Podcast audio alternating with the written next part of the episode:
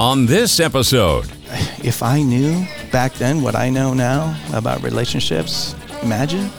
That's where I say teachers are time travelers. We have a chance to go back in time every year and share with the youth what we wish we knew when we were their age, if they would only listen, and some do.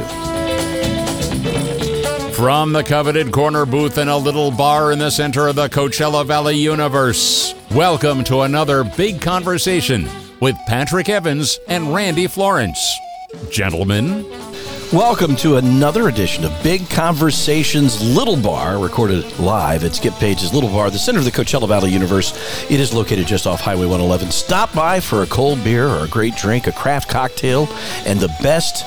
I don't remember the price anymore. $11 cheeseburger in town. My name is Patrick Evans, and I am joined, as I am every week, by my stalwart and trusty co host and sidekick, Randy Florence. kind of intimidating watching you roll up your sleeves as you're introducing me. I, I just wanted to show you the to happen. tattoo just to know that, you know, I am in that gang and Yeah.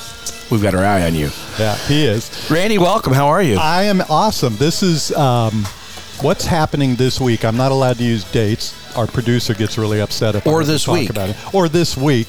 Is it Thanksgiving? Are we coming up on that? Dear Uh, I don't know when this is going to happen. But what I did want to say is, we just celebrated my wife's birthday, yes, we did. and we did a whole bunch of singing. yeah, there was some singing involved. I didn't say good singing. I Okay, yeah, there, there were people singing. There was a karaoke party. The food was fantastic. the was. crowd was great. Uh, the singers were enthusiastic. I'll just go with that. And old. I am counting myself in that. as well. enthusiastic and old. That's a tough combination a lot of times. But I did want to give a shout out to our uh, our DJ Sean Boyle from uh, Palm Springs, who did an amazing job at that party. So thank you very much. So yeah, it's been a good week. My wife's going to stay with me for another year. The party was that good. was she? It was good that you were there. Was it? She was teetering. It was like, if this party's no good, I'm. 43 years she's been teetering. Well, she does have my wife's phone number, so Yeah, but your wife's an attorney. I don't want her talking. To that was my point. hey, I want to I want to get into our guest here. This is Yeah. something I'm really really interested in because it it touches on a whole bunch of things that are a big part of my life right now. And I want to read this introduction properly because if I don't, I'll be talking about Thanksgiving. Uh, Jason Tate is a 20-year veteran in secondary education with a BS in biology, license in functional medicine health coaching, and countless hours of training and certificates in the fields of nutrition, education, mind-body medicine, and functional medicine health coaching. Jason's current title is wellness specialist at Coachella Valley High School in the East Valley. Jason, welcome. Thank you. Happy to be here. Unfortunately, that was such a long introduction. We Yeah, really we're out of time. Jason, it's here, been a delight. You're great. Come back yeah, anytime. Yeah, I'm going to roll my sleeves up now, too. another person to start punching me through the show. So welcome. I, I'm I'm really fascinated by this. Like, give us just real quickly, kind of an overview of what a wellness specialist at Coachella Valley High School looks like. Sure. Yeah, you bet. Uh, first, I have to give a shout out to Coachella Valley, Coachella Valley Unified School District because they're the only district who has really taken uh, into account the mental health and well-being and social well-being of the students in their entire district. I'm at CV High School.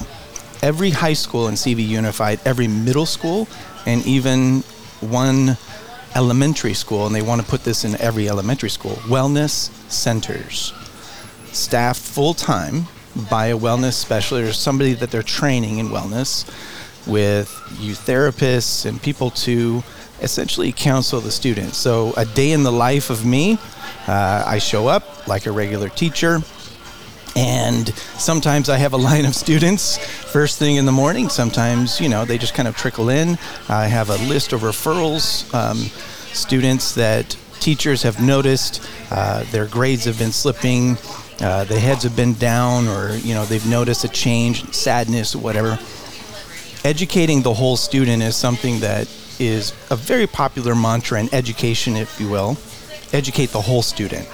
However, CV Unified in this district is the only district that, or in this valley, is the only district that does educate the whole student because, you know, if you're showing up and you're dealing with trauma in your life, you know, um, I hear it all.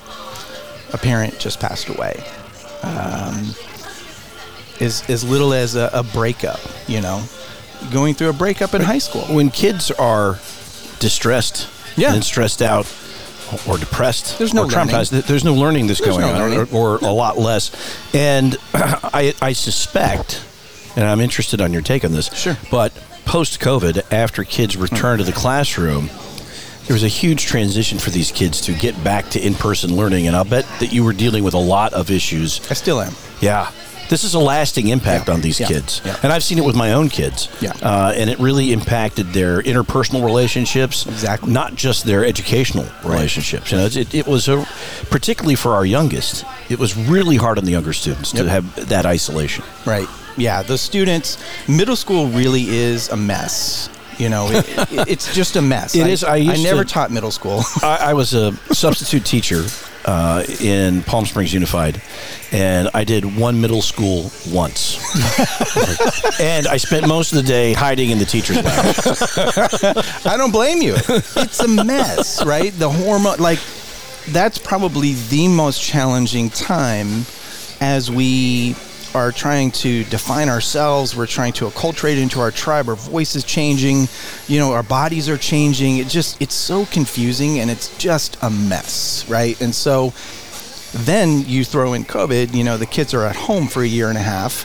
They're not able to communicate, you know, or build friendships, you know. And That- they had particular challenges that the lot of the valley didn't. Lack of broadband. Right, exactly. Uh, Yeah. I was reading stories of kids in Coachella parking outside of a McDonald's so yeah. they could get the So Wi-Fi get from the Wi-Fi. McDonald's. Yeah, Starbucks, whatever. Yeah. So, so yeah, that you know, coming back, uh, there were a lot of um, you know, in that first year back, even which was even a few years ago, even after the second year back, a lot of students were still wearing masks, right? And so, you can't read somebody's facial expressions as easily with that. So even when they were back, and 80% of the students, 90% of the students on the campus are wearing masks, you're not able to really kind of read the body language and facial, you know, language of people. So there were more fights that broke out. There was a lot less, um, you know, communication. There was miscommunication all over the place, and so What percentage of kids returned to school after COVID? Do we know that? what do you mean by well, a lot, a lot of kids school? During COVID, particularly in the East Valley, a lot of families just had to put the kids to work. Mm-hmm. Right. And some of those kids didn't go back to school. Right. Yeah. I don't have those numbers. Uh, I would say, you know, a, a very small percent stayed home. Um, most of the kids are back to school. Um, but yeah, that's. I'm still seeing it in the seniors right now.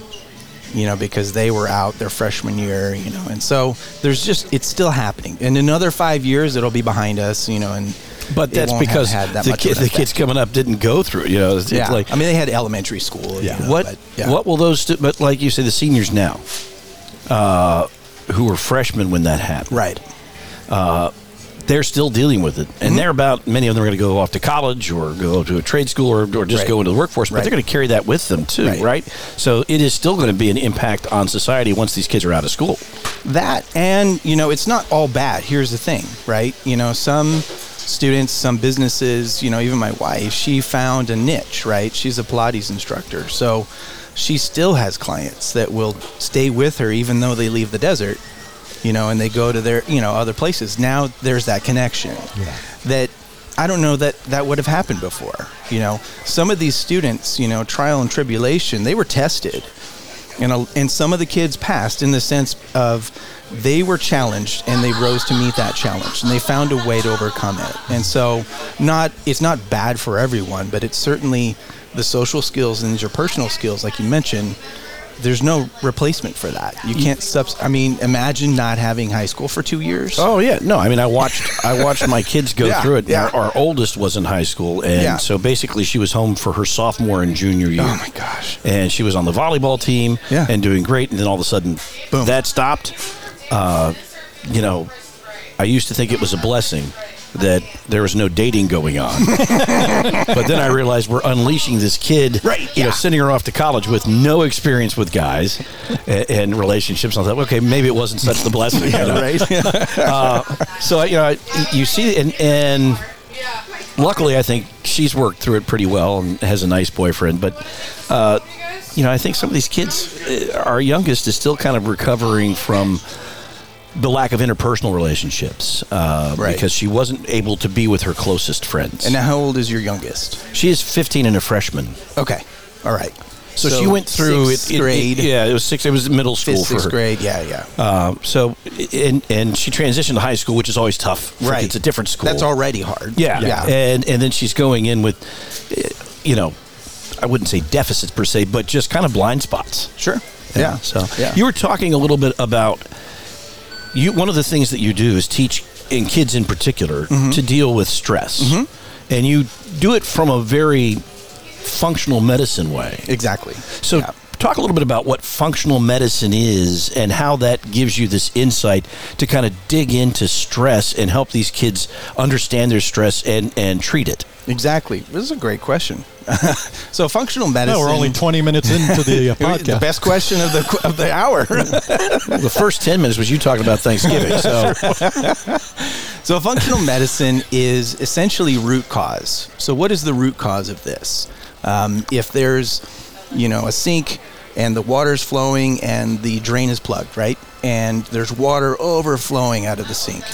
Traditional medicine is to grab a mop and start mopping up this overflow of water, right? Treating symptoms, right? Without actually getting to the root cause, which would obviously turn off the water, unplug the sink, right? So, a student who is p- having panic attacks. You know, I have a, a young lady that I work with. Her panic attacks are so severe, she goes blind. Her, Oh my she can't goodness. move her hands. Like her her body locks up when she has these severe panic attacks. She can't see, and she can't move, and she's paralyzed from stress. Wow. That's how bad it gets for her stress is that powerful for a that lot of people. Yeah, yeah, and it will lock up the uh, nervous system.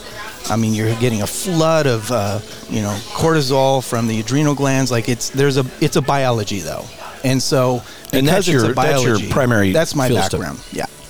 So this functional medicine approach, I, I the first questions I ask when I meet a student for the first time, I want to get to know them.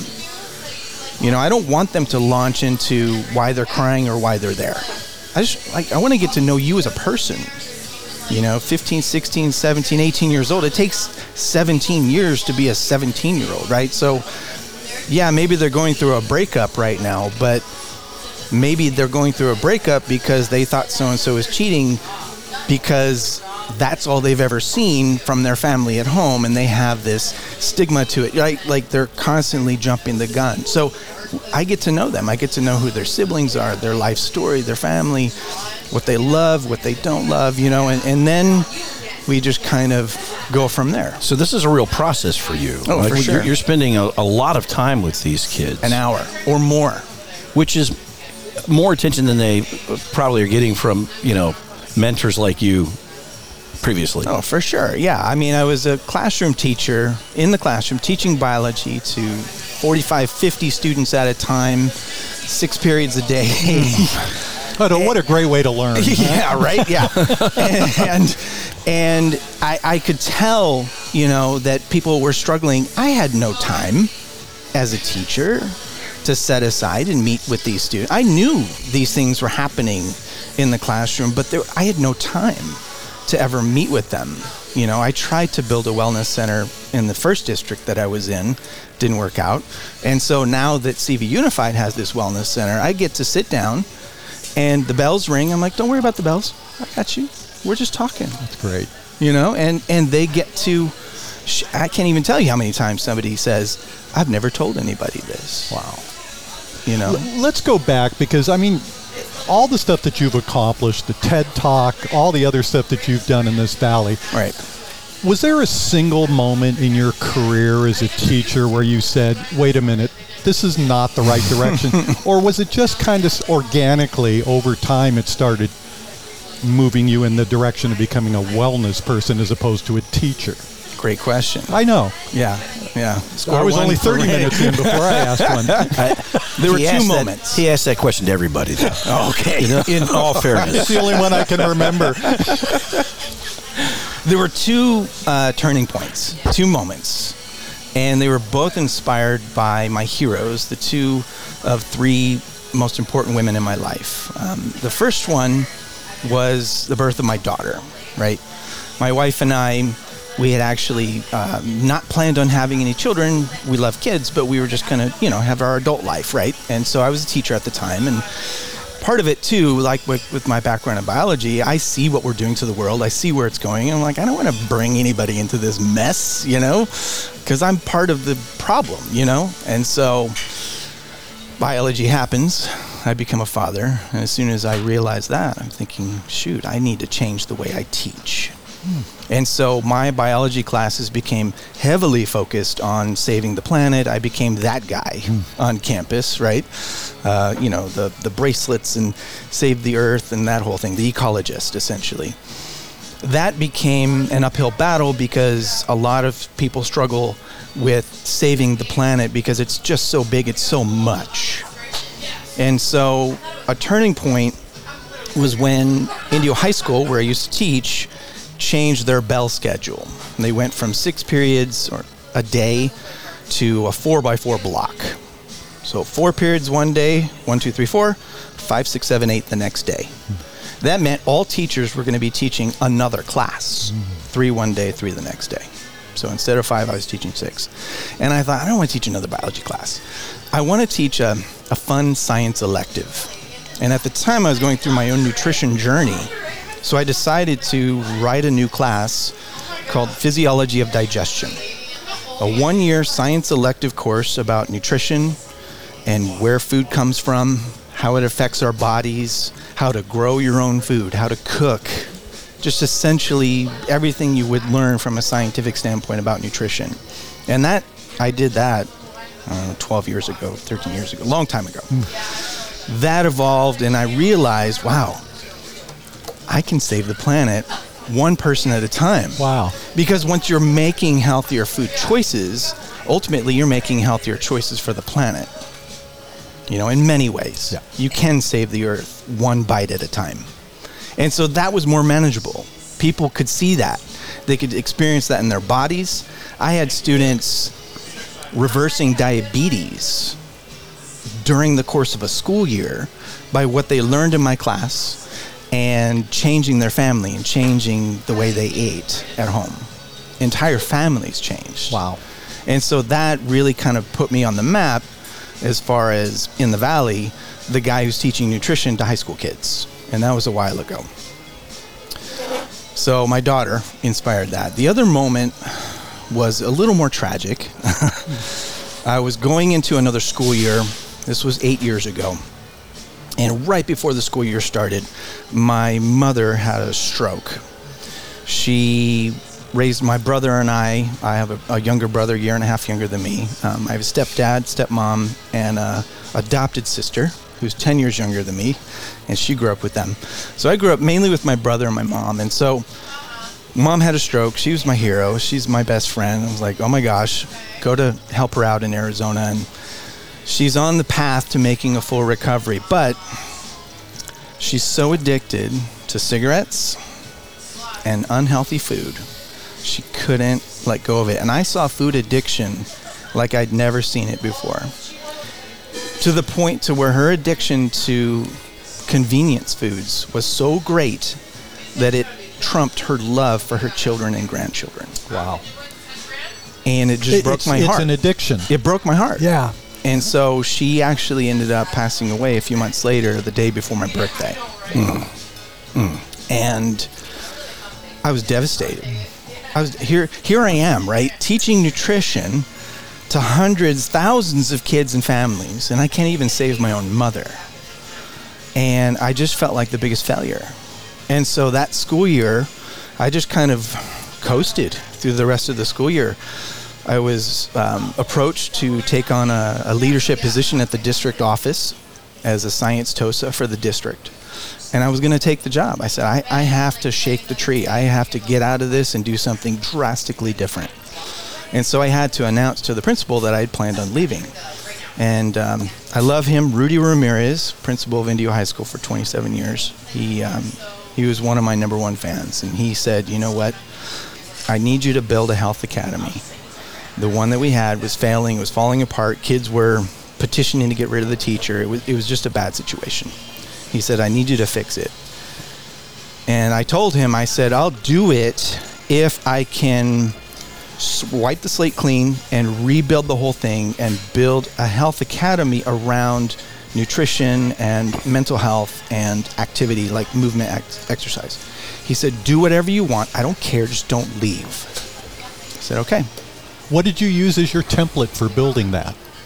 functional medicine Yeah. yeah well actually i used my nutrition background to kind of start it i wasn't sure how i was going to do the rest of it because i had to write curriculum for three years of medical health education and Wow. so what a um, monstrous undertaking. huge yeah huge and so I, you know and then of course the kids that were in the program before they got upset because the teacher that was fired and left the school he would just let them do whatever there was no learning happening It was like study hall. yeah, if that, you know, and they would just be on their phones. It was it was a chill hour, and I'm coming in and I'm like, I'm teaching this like an AP class because you all want to be doctors.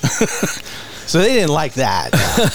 so I started from scratch, but I, I actually started attending every lecture I could here in the valley, and that's where I met some of the doctors.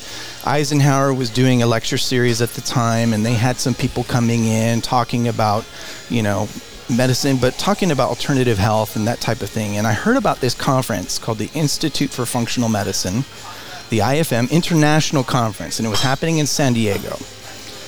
And Dr. Geraldine Brosfield, who's you know pretty well known here in the desert, she said you should check out this functional medicine conference, and that's where I went. And I met some of the biggest names in not only functional medicine but medicine itself, right? And so I'm the only school teacher. There's 2,000 people at this conference, and they're doctors from all over the planet. And I'm in there, I'm a high school biology teacher. They must have been fascinated They were. that you were there. Yeah. Yeah, and I'm getting a book signed by one of these doctors, and he says, "Well, what do you do? What where do you practice?" He says. I said, "Actually, you're in my classroom all the time because I show a lot of your videos. I'm a school teacher, and I'm here to learn about functional medicine and and build a program." And he said, "Excuse me, wait, what?" That's amazing. and he stopped the line and he pulled me aside and we talked for a while and he started introducing me to the bigwigs in functional medicine and so it was at that conference that i signed up for a 12 month institute for functional medicine health coaching training and i had didactics i had the whole thing for a year Uh, and I did mind body medicine, advanced mind body medicine training, and I built my curriculum based on all of that and what I learned. I want to talk about that. Um, I read a quote one time from Bishop Tutu that said, "We need to quit uh, pulling people out of the river, and we need to go upstream Yeah, and find out why they're falling That's in." functional medicine. That's functional medicine. That's medicine. functional medicine. yeah. Where, um, where do you see right now the most important impact in a mind, body, spirit Right. type of uh, Right. uh, curriculum? What do you see as the most important things early on with a child to get them headed and developing some momentum on that? You know, something that we that we've gotten away from in in decades, and adults are guilty of this as much as children.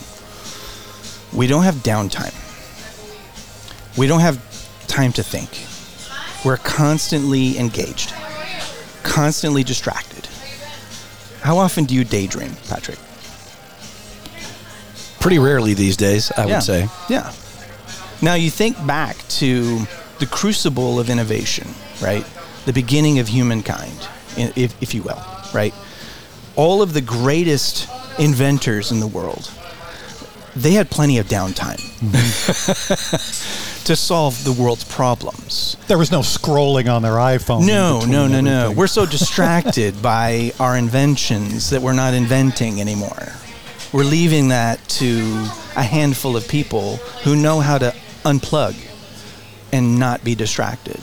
And so it's that setting aside time for yourself, that daily meditations, you know, to really kind of tune out but tune into yourself and plug into who you are. Our subconscious you know, right? We've got our conscious and our subconscious. The subconscious is awake constantly.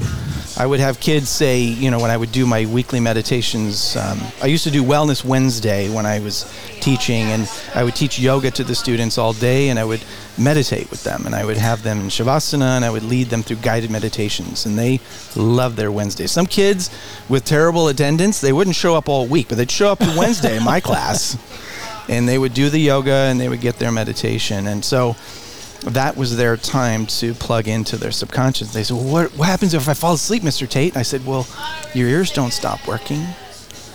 That's the cool thing about your subconscious. It's never asleep.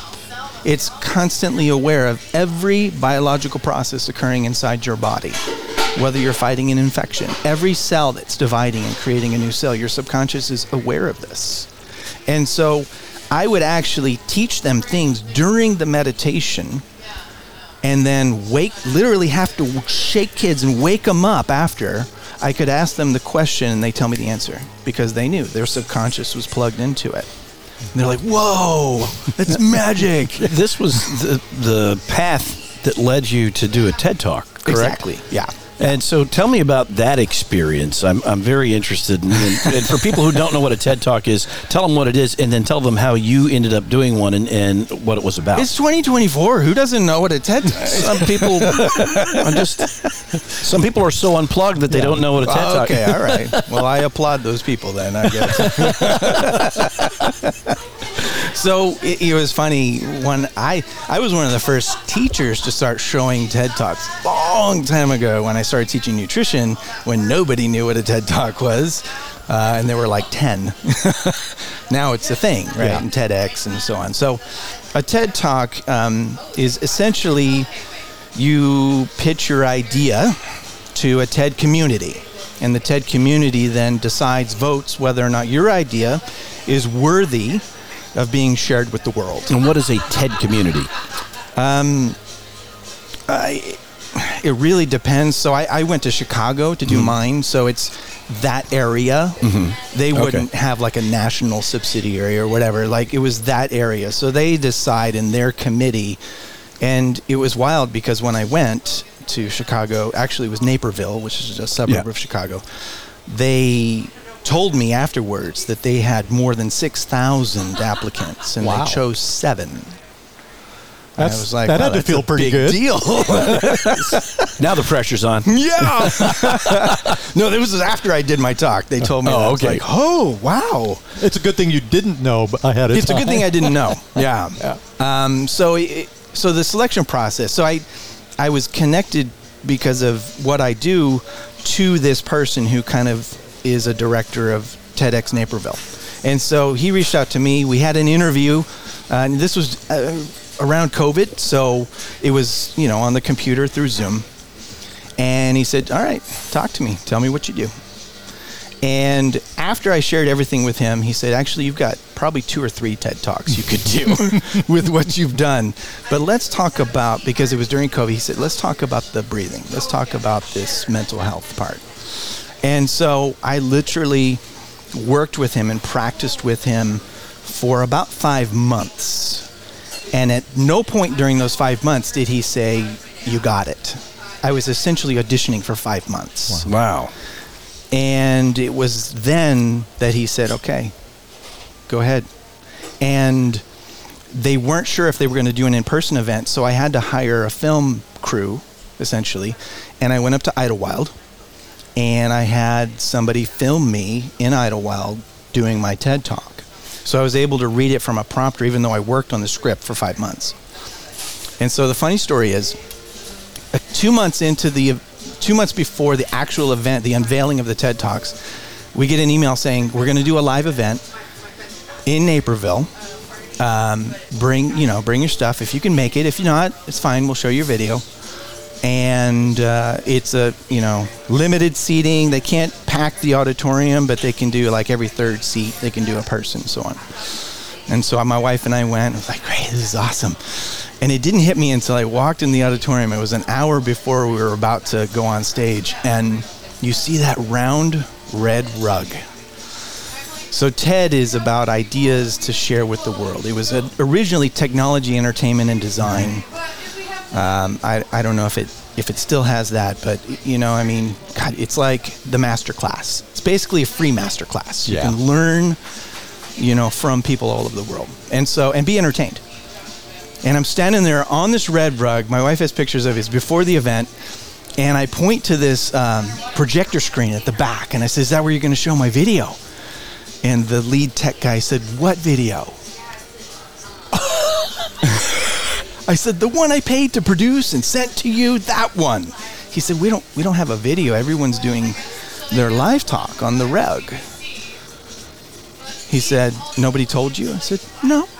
Nobody told me." he said, "Well, can you do it?" Seems I like said, something I, looked probably should have known. yeah. He said, "Can you do it?" I said, "I, I could wing it, but I'm not going to wing a TED. Like, no." He said, "We." I said, "We have to find this video." And so he's like, "All right." He took off, and the other guy came up, you know, kind of the leader guy, and he said, "You know, are you sure you?" I said, "I haven't looked at the script in two months. We're on in an hour. I'm number three or four out of seven. I told him, I said, "Here's what I'll do." find the video. I'll get up here on the rug. I'm not just going to be hiding in the audience. I'll get up here. I'll, I'll talk. I'll introduce it, and I'll make it sound. I'll sell it. I'll make it sound like this was always the plan. that I was going to come up and talk, and then I was going to show the video, and then I'll do a little Q and A afterwards. And he said, "Okay, we That's can a do good that." way. That's a really good way. That how it should be done, really. But Right, yeah, yeah. And so it was cool because I think it was third or fourth. There were people, and it's people from all over the world, right? And so there were a couple people from different parts of the country on before me. And I think I, yeah, I was so nervous. I honestly, I don't even remember exactly what I said. Afterwards, I asked my wife, I said, How did I do? I totally blanked out. Because you're just in the moment, Right. you know? Uh, and she said, you, you didn't stutter. You didn't say it. You're like, you, you nailed it. And I said, Okay. Well, what I did was I went up there and I said, Okay, you've heard stories from people bringing the you know all over the world and they take you you know on their journeys where they're and i said i'm going to take you somewhere i'm going to take you to southern california to this beautiful forest in Idyllwild up in the mountains and i said you're a ted audience i've heard that ted audiences are interactive and so this is a this is a play with me type Way- of a way to set them up there. Yeah. and so they did the breath work, and it was interesting. Um, you know, and if you watch the talk, you'll see. Afterwards, I had some of the other speakers come up who went after me, and they said, after I, after I listened to you and I did the breath work with you, I went up there and they said I was super nervous, but after doing the breath work with you, I just went up there and nailed it. Wow. I, I, I loved the video. Uh, it was a meditation for me. I mean, the Right. way you put it together, the, the, the background, the setting. I, I'm a uh, practitioner of a, a guy named Thich Nhat Hanh. Oh yeah, And yeah. um, he's all about breathing. yep, And he really talks about it from two different places. One is the physiological things that it Right. does to you, as you said, calming you down. right. But the other thing, and I think a big topic right now, is mindfulness Mm-hmm. and the importance of presence. Does that play a role in the conversations that you have with kids about Completely. forget yesterday, forget tomorrow? Where are you right now? That's what anxiety is, right? Yeah. Worried about something that hasn't happened yet. So my wife was reading this book. I don't remember the name of the book, but I do remember that she shared this with me. Be where your feet are. And so I, I keep that and I share that with kids all the time. I say, where are your feet? And they're like, uh, right here. Be where your feet are. Yeah. Be here in this moment right now. And so when I do lead someone on a meditation and I kind of do the breath work and I take them to that place where their heart rate is calmed down, I have them be in the moment. And I have to say, I don't have to, but I often say, take a break. This is your time. Be with yourself, be with your breath. Yeah. I, I'm also a believer, and again, Thich Nhat Hanh, in the seeds that I water every morning. mm-hmm. Uh, do you have a routine, a personal routine that you start off with every day? Yes. Um, as far as starting with, um, I don't. I get up pretty early. Uh, school starts at 7 a.m. and Hmm. Still, I, huh? And I'm 30 minutes. well, in the East Valley, um, they have buses. Yeah. Uh, and so, and because you know, here in the other parts of the valley, they actually start at like 8:40. Um, but out there, they can still start early. It's state law to start after 8:30, unless you're in a rural community, which Right. Well, a lot of those parents are doing things like going out, working the fields, working in the fields. Yeah. So they so have it's to an be early day. It's an early day. I I get up. I you know I have my water. I always start the day with water. Um, sometimes I'll have a brief meditation in the morning, um, but I usually just wake up so that I have just enough time to get into the shower, get cleaned up, and get out of the you know get on the road. But um, every night though, and every day after school, because of the stories that I hear are sometimes so tragic, you know, and when I have to do CPS reports from what I hear, um, there was a week where I did a CPS report every day for four days in a row. Oh dear.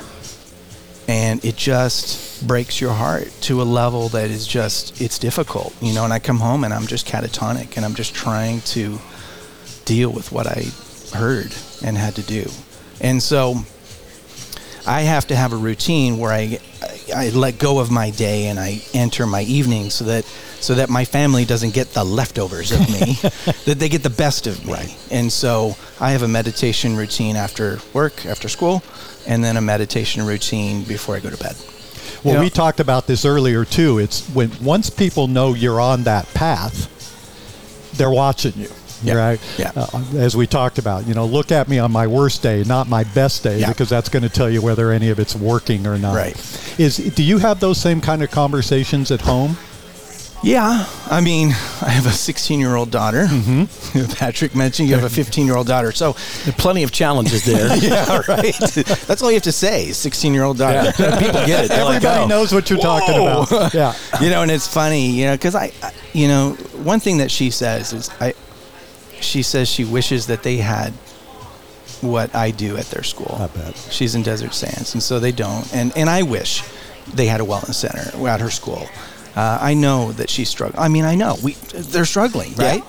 Imagine, right, if they had someone to talk to. And so, when I try to talk to her, she won't. She talks to my wife, but she really won't talk to me. She won't open up to me. And I do tell her, I'm like, honey, you do know what I do for a living, right? Yeah.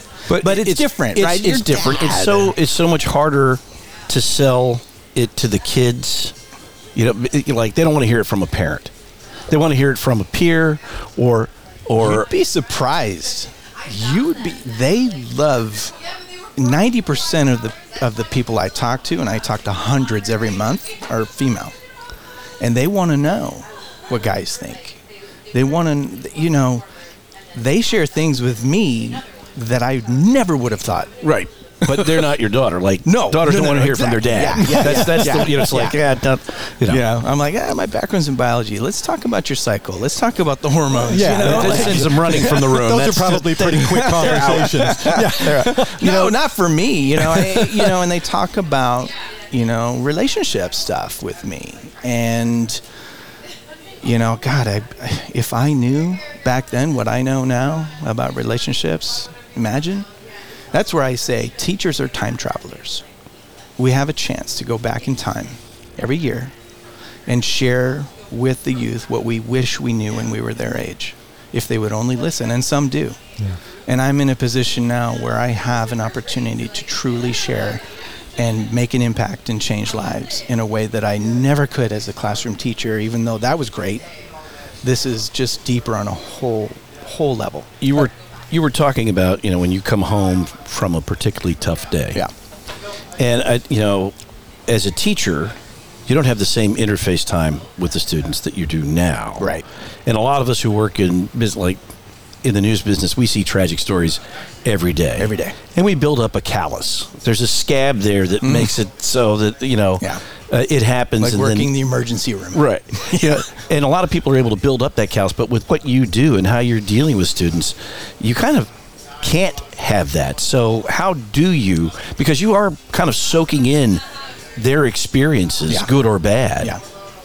You had to do this is like being a therapist. You have to strike a balance. When I first started, and I've been doing this for almost two and a half years now uh, at CV, uh, there wasn't a day that I didn't cry Wow. out of just empathy Sure. compassion, you know. Uh, and there was a point where I actually wondered, can I handle this? I believe myself to be an empath. Um, I've lost a parent, and so when they talk about losing a parent, You get it. I commiserate, right? And I feel that. Um, they talk about a disconnection with their father. I feel that, you know? And so I've now come to the point to where I am very, co- I can handle any story now. So I've developed a callus, but at the same time, I have, I'm open heart, you know, with these kids. You'd have to be. You have to be. You have to Because they know right away if you're not. Oh, for sure. Yeah. Yeah, yeah, yeah. So to hear them, truly hear them, and be there with them through the process, um, and be able to let go of it. Um, I now know that I can handle this job. So I have a question, and I, I don't know whether you could answer. You probably actually have a pretty good answer for this. What you do is so vital to these kids, and it's so important. The school district, Right. CV, Right. has embraced it. Why haven't the other school districts? Why aren't we doing this for our kids in all of our school districts? Another great question.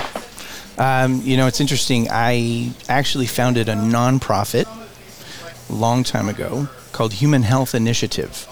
And it was this it was teaching actual health in schools mental health, physical health, nutrition health, what I was doing in my health academy.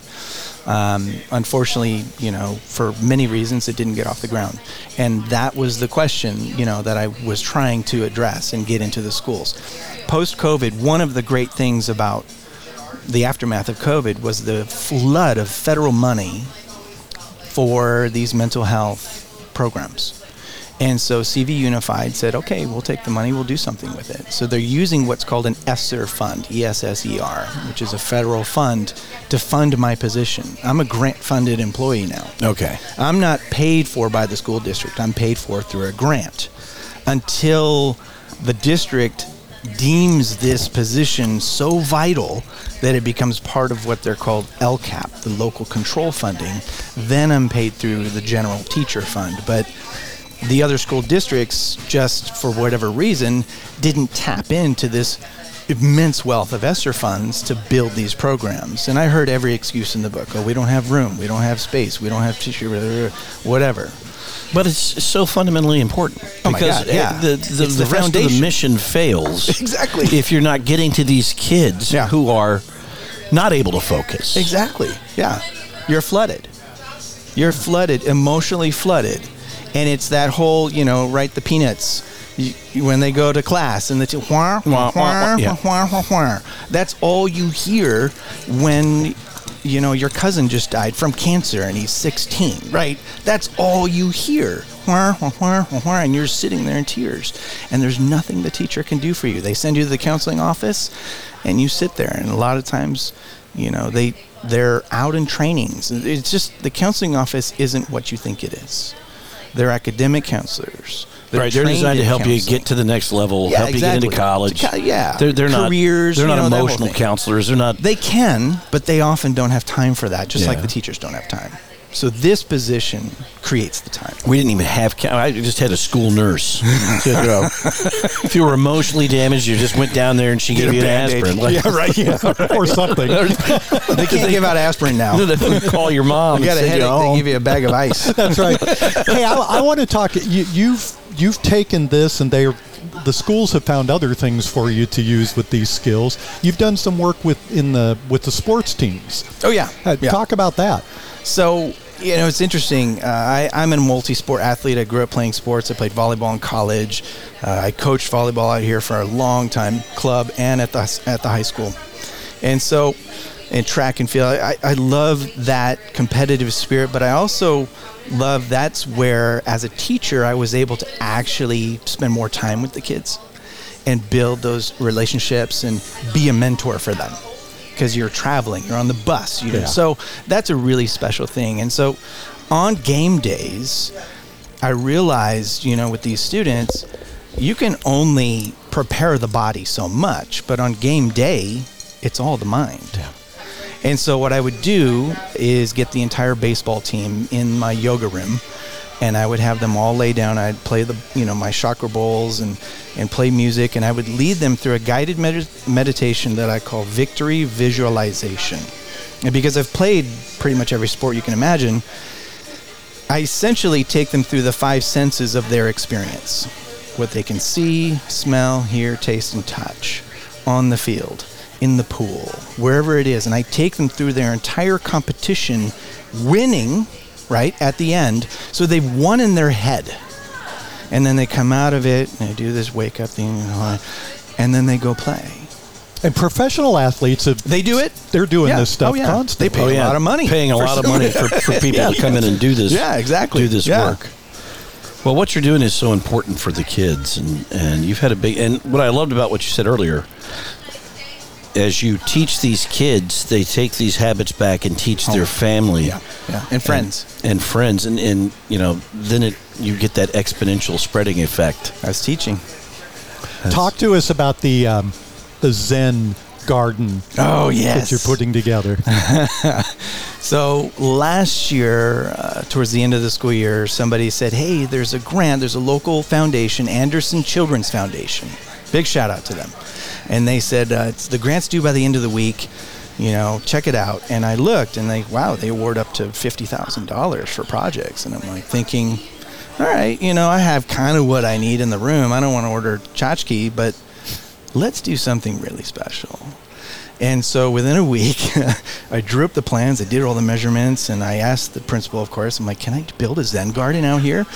And I have, you know, some experience in landscape design. And so I did that, got the materials and figured out the price and cost of everything, wrote up the grant, and a week had submitted it and was awarded in the summer $35,000 to build a more than 1,800 square foot Zen garden with two water features, a covered pergola area, marble benches, marble table, um, planter beds, flagstone, kriva pebble, which is that sand that you rake that's actually in real Zen gardens. Um, and it's going to be right outside the Wellness Center and uh, Black Oak Inc., which is a local construction like developer. They're going to be doing the work. They start breaking ground this Friday. oh, cool. I'm not going to say the date. You're welcome, John. That'll be up to me to screw up later. But rest assured, by the time you hear this podcast, ground will have been broken. Southwest Boulder and Stone. Big shout out to them. Um, you know, they've given us uh, a little bit of a discount, right? Helping out the kids. And this is for the community, you know, parents that come on campus, the teachers, the security, and of course the kids. And this is kind of an extension of our wellness center right outside. It's an outdoor classroom. These two water features. It'll just be this beautiful, magical place. And I and I bet once this breaks and once the news shows this and other schools are going to be like, wow, let's do that. so Very yeah, cool. That's happening. L- listen, I I wish that my children had had a chance to work with you. Then they wouldn't have gotten screwed up by working with me all these years. it, would, it would have been wonderful for them to have all these There's habits early nothing that can replace the love of a father. I keep telling them that. They keep looking for things, and I keep telling them it won't replace the love of a father. So what's coming up next? What, what what's books? More TED talks? What else is coming? up? Yes, and and yes, sure, yeah. Um, last year we won a national award uh, at CV uh, for America's Healthiest School, and one of 0.07 percent of schools in the nation received this award.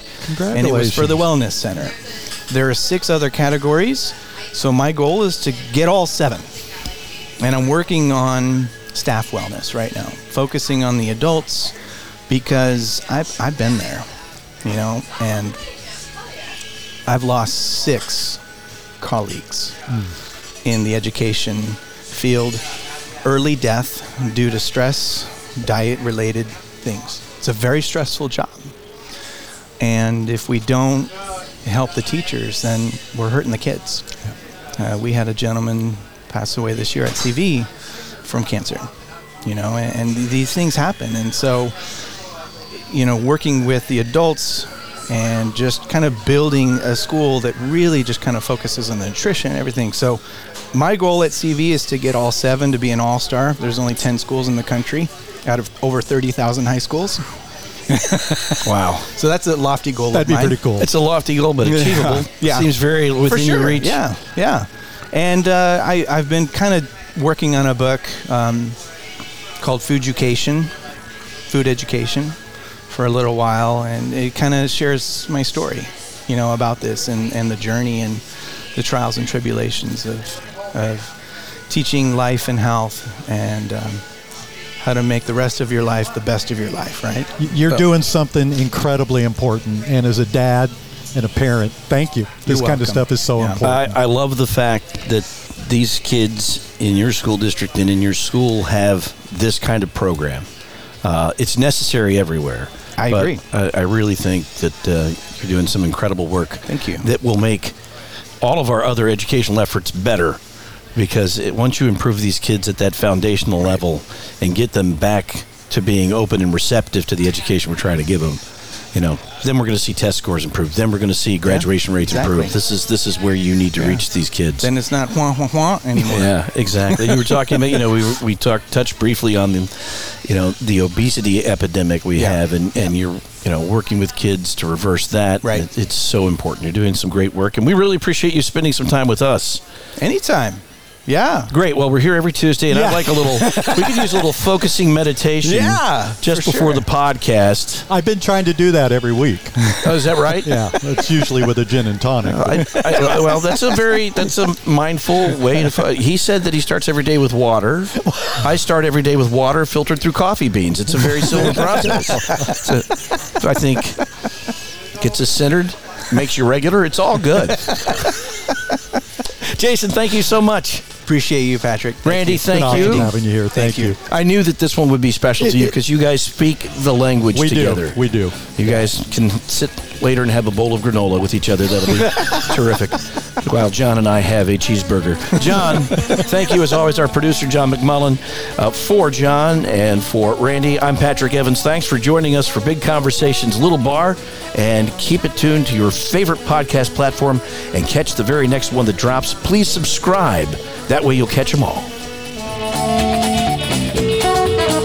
Thanks for joining us on this episode of Big Conversations Little Bar. Recorded on location at Skip Paige's Little Bar in Palm Desert, California, the center of the Coachella Valley universe. This program is a production of the Mutual Broadcasting System. All episodes are available from BigConversationsLittleBar.com or from most major podcast portals, including Apple, Spotify, and Amazon Music.